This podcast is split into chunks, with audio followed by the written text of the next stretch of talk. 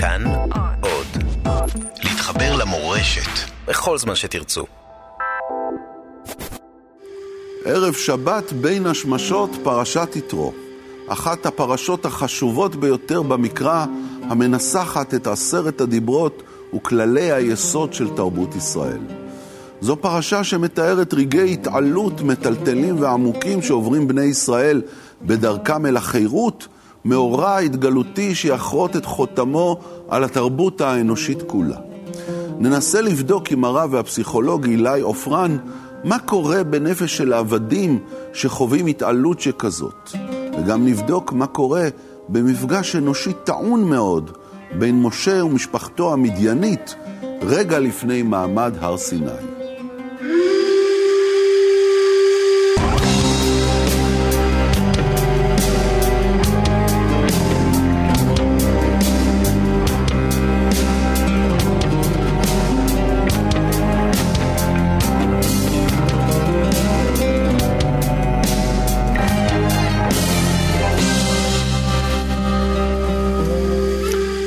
שלום לך, הרב אילי עופרן. שבת שלום. אתה הרב של אה, קבוצת יבנה, אמת? קבוצה של הקיבוץ הדתי, נכון. ואתה גם אה, אה, פסיכולוג. הוצאת עכשיו אה, ספר חדש, הוצאת ידיעות אחרונות, תורה של הנפש, כן? ניסיון מסיפורי המקרא אל נבחי הנפש, ניסיון לחבר את, ה, את המקרא לפסיכולוגיה, לתחום הנפש. את תורת השם עם תורת האדם. שזה, שזה דבר רציני לעשות, לחבר את שני הדברים. לא פשוט. הלוואי. זה מאתגר, נכון?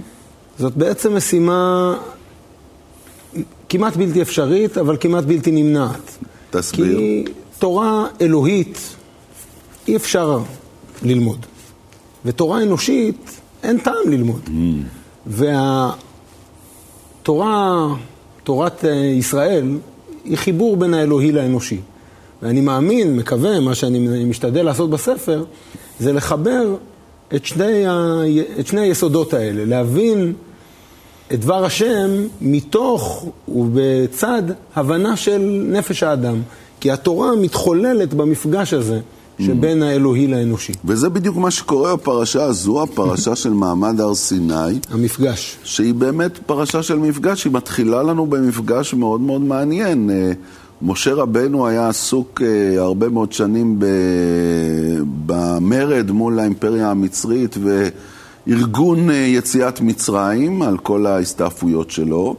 בינתיים הוא משאיר את אשתו המדיינית, ציפורה, ואת שני בניו שם במדיין עם אבא שלהם, אה, עם הסבא יתרו, שהוא כהן מדייני מאוד מאוד אה, חשוב ומכובד.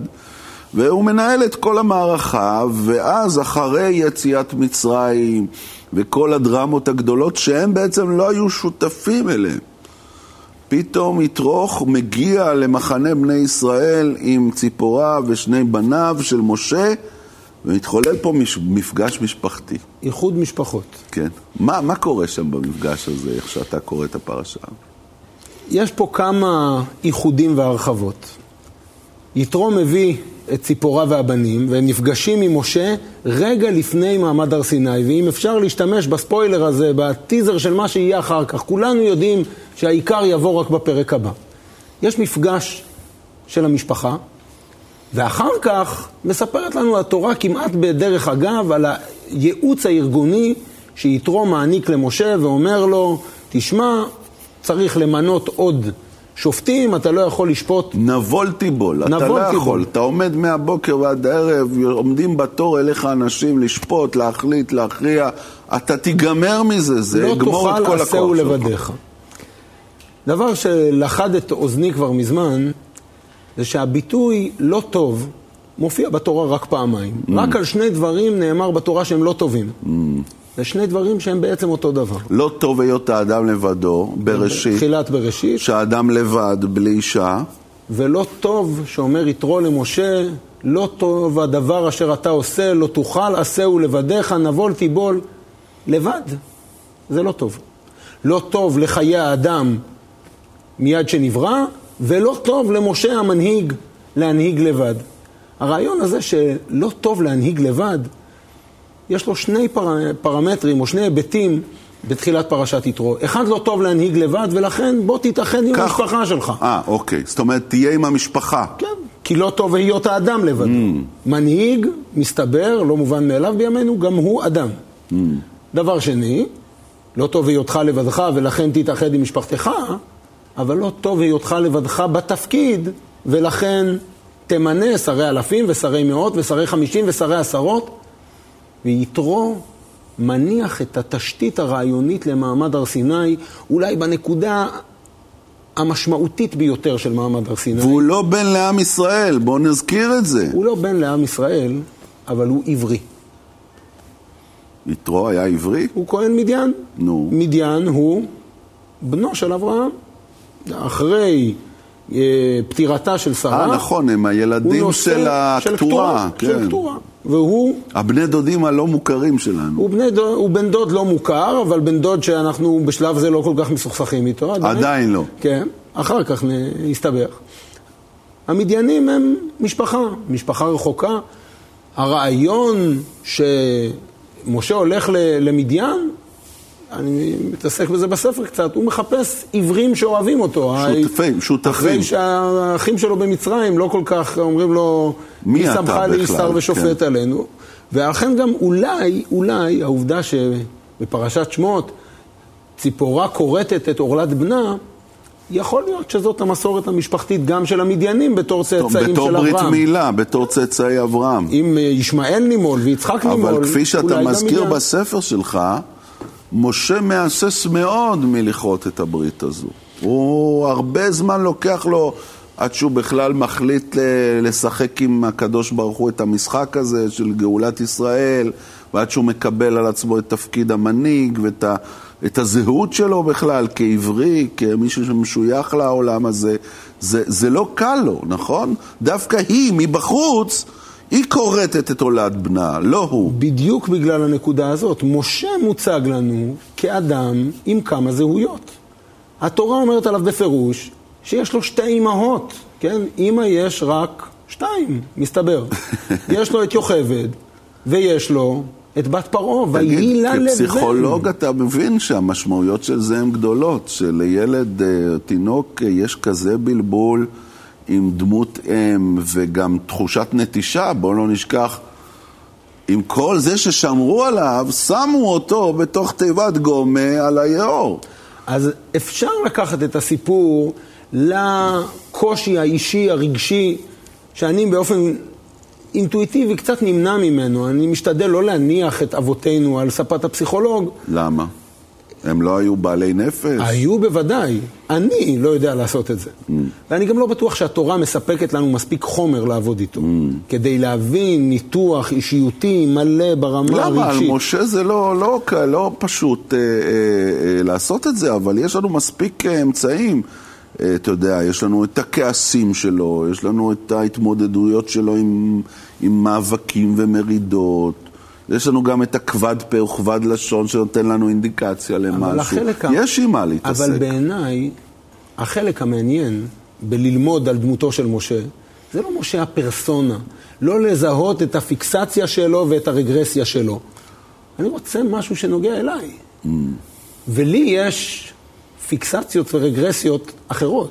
זה ולכן, בטוח. לקרוא את הניתוח הפסיכולוגי של משה זה מרתק, אבל זה לא נוגע בי. פרויד קראתי- עשה מזה קריירה. עשה מזה קריירה, בטח. אני מתעניין בשאלה איפה לי יש תעתועי זהות כאלה. איפה אני נדרש להכריע אתה מוצא בין בך זהויות. תעתועי זהות כאלה? אתה לא יודע אתה לאיזה זהות? מכיר יהודי שגר בישראל ולא מתלבט בין זהויות שונות שלו? האם אני יהודי, ישראלי, דתי, חילוני, מסורתי, ימני, שמאלני, קרניבור, צמחוני? כל הזמן אנחנו נעים בין זהויות ותר- כאלה. תר- חלקן סותרות, חלקן משלימות, חלקן מכילות אחת את השנייה. תרשה לי שנייה לקחת אותך רגע למקום הזה. אני יודע שאתה לא כל כך שש לזה, אבל אין מה לעשות, זו הביוגרפיה שלך, תרצה או לא. אתה נכד של פרופסור ישעיהו ליבוביץ, זכרו לברכה, כן. שהוא דמות מאוד מאוד משמעותית אה, עד היום, לאחר שנים של פטירתו. עד היום איש חשוב מאוד בתרבות הישראלית, ו- וזה, וזה הזכיר לי גם את העניין הזה פה של יתרו ו- ו- וציפורה והילדים כאילו באים למשה. עכשיו, מבחינתם הוא אבא ששיחק אותם כשהם היו ילדים, או ראו אותו רועה צאן, ופתאום הוא משה רבנו. פתאום הוא איש אלוהים, פתאום הוא הוציא עם לחירות, הוא מין בן גוריון פי עשר כזה. זה, זה, זה, זה... הנקודה הזאת, ששוב, התורה לא שופכת לנו הרבה אור עליה, אבל ההיבט הזה שאתה מציין מזכיר לי סיפור שתמיד היו מספרים על הרב עמיטל. שהוא ראה פעם בחור בישיבה, כמה ימים אחרי החתונה שלו, והוא אמר לו, למה התחתנת? הוא אמר, מה, לבנות בית בישראל וכולי, והרב עמיטל אומר לו, לא, לא בגלל זה מתחתנים. הוא אומר לו, אתה לומד היום תורה. בעוד כמה שנים מישהו יתחיל לקרוא לך הרב, אחר כך אתה תלמד עוד קצת, ואנשים יתחילו לקום לכבודך, אתה תלמד עוד קצת, וישאלו אותך שאלות בהלכה, ואתה תלמד עוד קצת, ויזמינו אותך לומר איזה שיעור, וילחצו לך את היד. אומר, יום אחד אתה תתחיל להאמין להם. שאתה רב. שאתה כזה גדול וחי... אומר, בשביל זה אתה צריך להתחתן, כדי שכל יום אתה תחזור הביתה, מישהו יזכיר לך מי אתה באמת. המפגש הזה עם המשפחה, אולי, עכשיו, בנימה פחות מחויכת, להחזיר את ציפורה והילדים אל משה, ולהזכיר לו... מי הוא באמת. מי הוא באמת. יש לך גם את ההיבט הזה. ואני חושב שהרעיון הזה מתחבר למה שדיברנו קודם. יתרו אומר למשה, לא לבד. לא לבד ברמה המשפחתית ולא לבד ברמה התפקידית. אתה לא תהיה החוליה היחידה שבין הציבור לבין הקדוש ברוך הוא. יהיו עוד שרים, יהיו עוד בעלי תפקידים.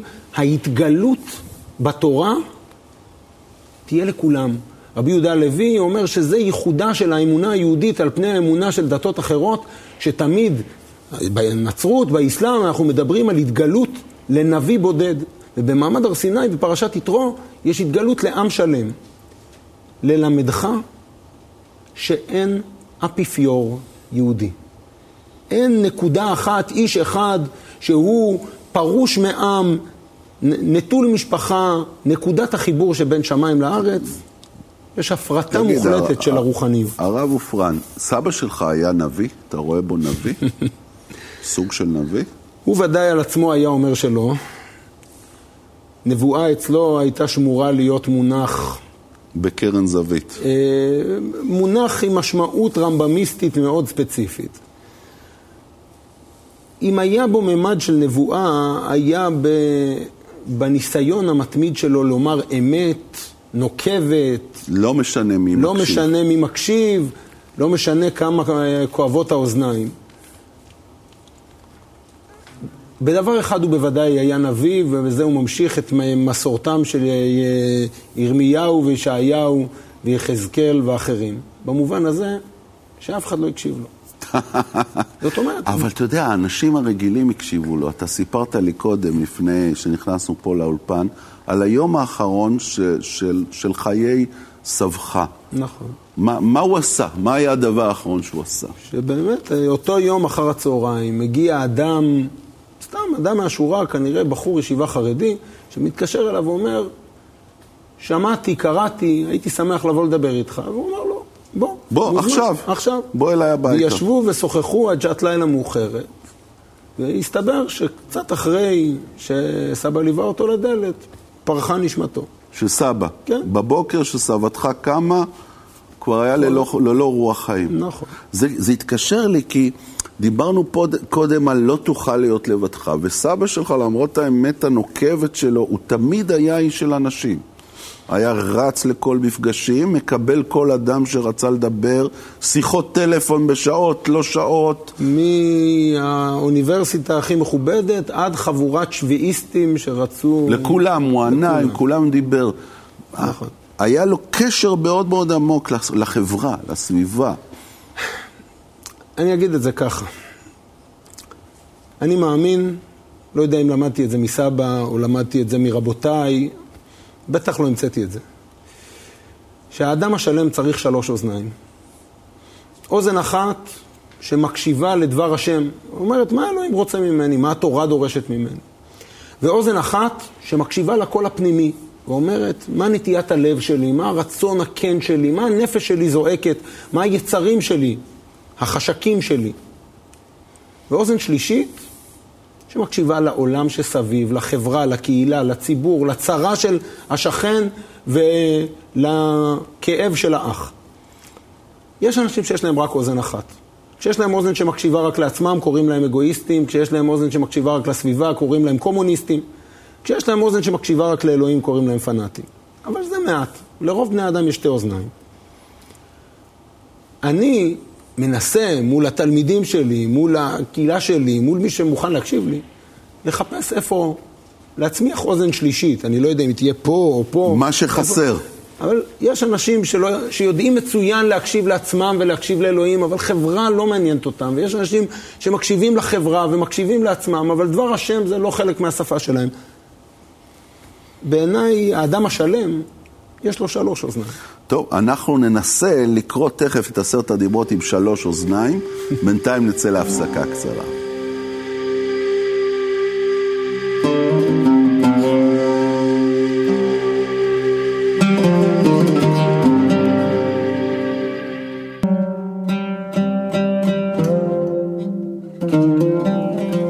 אז עם השלוש אוזניים האלה, בוא ניגש ונצלול ישר לתוכן של אה, מעמד הר סיני, לעשרת הדיברות.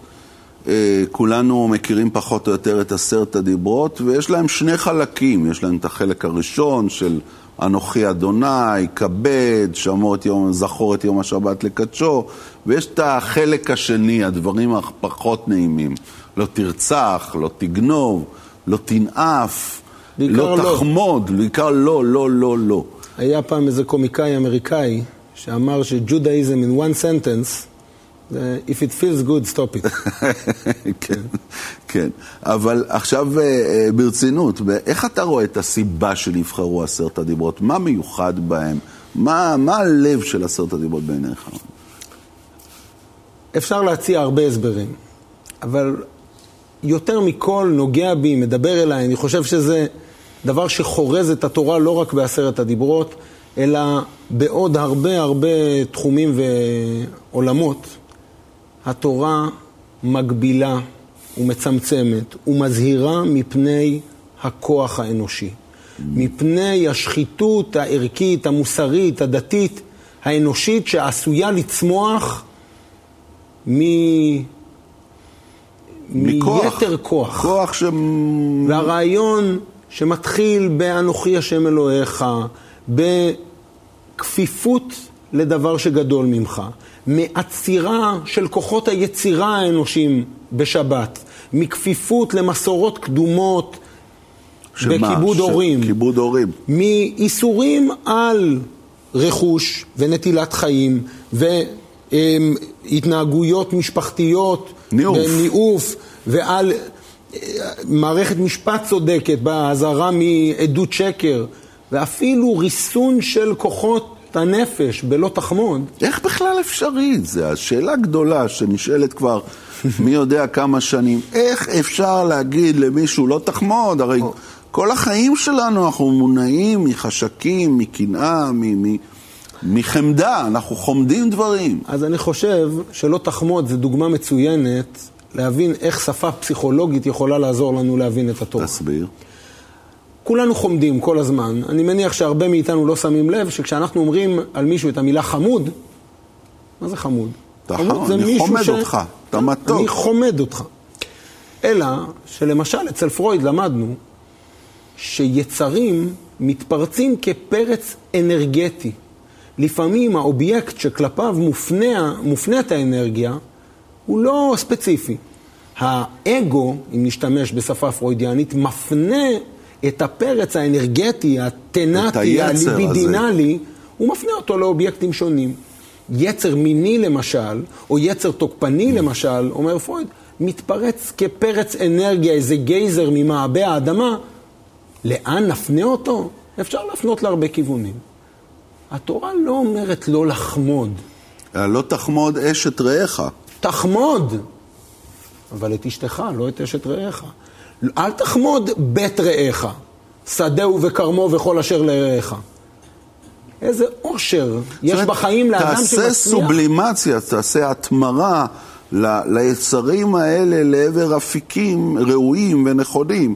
אל תשמיד את היצרים. נגיד בנצרות ניסו להשמיד את יצר הביד. הוא לא מתאים לקדושה, הוא לא מתאים לחיי הרוח והאמונה. ההבנה שחז"ל עסקו בה המון, שהיצר והיצירה מקורם באותו מקום, שכל הגדול מחברו יצרו גדול ממנו, שיצר באופן כללי הוא לא חיובי ולא שלילי. תלוי מה עושים איתו. ואדם שיש בו תשוקה עזה לשפוך דם, יכול להיות רוצח, ויכול להיות רופא, ויכול להיות... חייל. חייל, ואת אותה כמה צרות אה, משפחתיות קורות למי שחומד את אשת רעהו ומדרדר מלא תחמוד ללא תנאף. כן. וכמה שמחה וגיל צומחת למי שמצליח להפנות את אותה אנרגיה פנימה. כלפי זוגתו, אהובתו, אשת בריתו. הרב עופרן, אתה הרבה שנים uh, עוסק ב, בסיוע לנפגעי תקיפה מינית בחברה הדתית. אתה עוסק הרבה בנושאים של מיניות, uh, uh, גם בצורה פומבית, לא כמו הרבה רבנים שמפחדים או uh, מסתירים את העיסוק שלהם בזה. אצלך זה על השולחן, בפייסבוק, באינטרנט. זה קשור לתפיסה הזו שהיצרים נמצאים בכל מקום ואסור להתכחש אליהם, כי אם מתכחשים אליהם זה בעצם פוגע, זה בעצם הורס. זה, אני חושב, נקודה יותר משמעותית מזה. אין סודות טובים. סודות תמיד מכסים על עוול, על פגיעה, על משהו רע. זה לא אומר שכל דבר צריך לשפוך בכיכר העיר, בלי גבולות, בלי ריסון, אבל פחות סודיות לאור השמש המטהר, ועם היכולת לשוחח ולהבין ולאפשר לפחות. לא בכל מקום צריך לדבר על מין ומיניות ופגיעה ואלימות מינית וכולי, אבל צריך לייצר מרחבים שבהם אפשר. שזה אני... מותר, שאין בושה. שאין בושה, שאין אשמה, שיש מבוכה ואינטימיות וצניעות, אבל הם לא שמות נפרד... נרדפים לבושה ואשמה והסתרה. ואני תמיד חושב על יוסף, שאומר, הוציאו כל איש מעליי, ואחר כך הוא בוכה בקול וכולם שומעים. Mm. יש לו פרטיות, אבל זה לא סודי. זה לא נורא שידעו שיוסף בוכה. זה בפרטי, באינטימי, אבל לא סודי. זה ש... שהדברים שנעשים בפרטיות בין אנשים לא צריכים להיות סודיים ברמה שלא נדע שהם קיימים. ועדיין זה לא אומר שצריך לפרסם אותם על הערים והגבעות ותחת כל עץ רענן. מצא מאוד חן בעיניי שכתבת על חטא האוננות, שהוא בתרבות היהודית, אה, בחלקים מסוימים שלה, נחשב לאיזה חטא גדול ונורא שאין עליו כפרה אפילו בעולם הבא. ואתה כרב בישראל, אורתודוקסי, אומר, מכל החטאים הגדולים של אה, עבירות אה, מיניות, זה הדבר הכי פחות נורא בעצם. שחררת פה משהו. זה לא שחררת. מספרים על אה, רב שלמה זלמן נוירבך. פוסק ההלכה הגדול. גדול פוסקי הדור הקודם, אפשר לומר. שנזף פעם באחד מרבני הישיבה, שאמר, שאמר לתלמידים שהווה זהיר במצווה קלה כחמורה, זה אומר שאין הבדל בין מצווה קלה לחמורה. הוא אומר, יהודי שרוצה לחיות בעולם צריך לדעת שיש, שיש. מדרג, mm. כדי שאם חלילה הוא נכשל בעבירה, הוא צריך לדעת להבחין בין מה שחמור יותר למה שחמור פחות. וזה מה שאני מנסה לעשות שם. וגם להבין שבהרבה דברים התורה יותר משהיא מצווה עלינו להצליח, היא מצווה עלינו להשתדל. היא נותנת קריאת כיוון, ו... אבל מאיפה זה בכלל קפץ? לא כתוב את זה בשום מקום בתורה. איך פתאום דבר שלא, אין לו שום זכר כאיסור בתורה, הופך להיות מין הדבר הנורא ביותר שיכול לעלות על הדעת. ומדובר על נערים, נערות בגיל ההתבגרות, שזה אך טבעי כמובן. איך, איך אז... קרתה האינפלציה הנוראית הזו? בתרבות היהודית למה שאנחנו קוראים פה בהר סיני, כל כך נקי, כל כך צלול, כל כך טהור, פתאום הפך למין משהו נוצרי כמעט. אז א', יכול להיות שיש בזה איזשהו הדהוד מתרבויות אחרות. וגם צריך להבין, לשאול את עצמנו למה אנחנו מתכוונים כשאנחנו אומרים תורה. כי הטקסט המכונן של התורה, כמו שאני חי אותה, הוא הגמרא. התלמוד דווקא. התלמוד. והתורה מכילה בתוכה לא רק את עשרת הדיברות שנאמרו בסיני, או את uh, חמשת הספרים שניתנו למשה באותו מעמד uh, מכונן, אלא גם את דברי החכמים לאורך הדורות, ואת הדינמיקה וההתפתחות שבהם על יתרונותיה וחסרונותיה. אתה באמת מאמין בזה, תגיד, שבהר סיני ניתנו כל חמישה חומשי תורה על פרטיהם ודקדוקיהם וכל מה שתלמיד ותיק עתיד לחדש במהלך הדורות? אתה רציני בזה? כמטאפורה. או, תסביר. הרמב"ם כותב על אנשים שמבינים את דברי חז"ל כפשוטם, רחמים על סכלותם. כשהגמרא אומרת שכל מה שתלמיד ותיק עתיד לחדש ניתן למשה בסיני, זה לא אומר שמשה רבינו ירד מהר סיני עם משנה ברורה על ה... ככה רוב תלמידי החינוך הדתי והציוני-דתי, זה מה שהם לומדים, זה מה שאומרים להם. הרמב"ם אומר על זה בדיוק, רחמים על סכלותם. רחמים על סכלותם. אלא, זו אמירה מטאפורית, שאומרת, כוחם של החכמים לכתוב את ספריהם. הכוח ניטע בהם שם. החוצפה שבמרכאות, כמובן, של הרמב"ם, של השולחן ערוך, של כל גדולי הדורות, לכתוב תורה, ניתנה להם בסיני. תגיד, אז מה זה מעמד הר סיני? מה היה שם? איזה סוג של מפגש היה שם עם אלוהים? מפגש, התגלות בעננים. אלוהים נגלה לאדם בענן. המשחק של המפגש בין אדם לאלוהיו הוא תמיד משחק של הסתרה וגילוי. לא ימיש עמוד הענן יומם ועמוד האש לילה לפני העם. כשיש מציאות של חושך, אלוהים נגלה באש, אור. כשיש מציאות של אור, יום, אלוהים נגלה בענן. Mm. רואים שאי אפשר לראות. וכשאי אפשר לראות, רואים. המעלה הגדולה, רגע ההתגלות, הוא הרגע שבו אדם מבין שהוא לא מבין. תמצית ההוויה של האדם המאמין בעיניי זה הספק.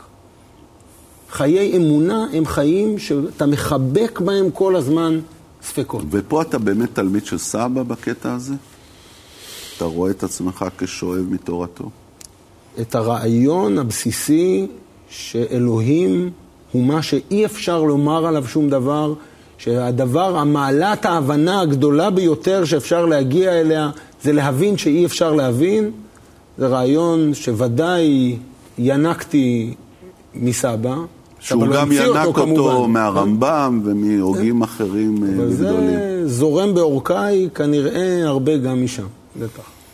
משה ניגש אל הערפל. כן, כולנו ניגשים אל הערפל, חוץ ממי שלא מעניין אותו. הרב אילי עופרן, תודה רבה, שבת שלום, שבת שלום. תודה רבה גם לכם. בשבוע הבא, פרשת משפטים, נקרא קריאה הלכתית מחודשת במשפטים של הפרשה. שבת שלום ומבורך. thank you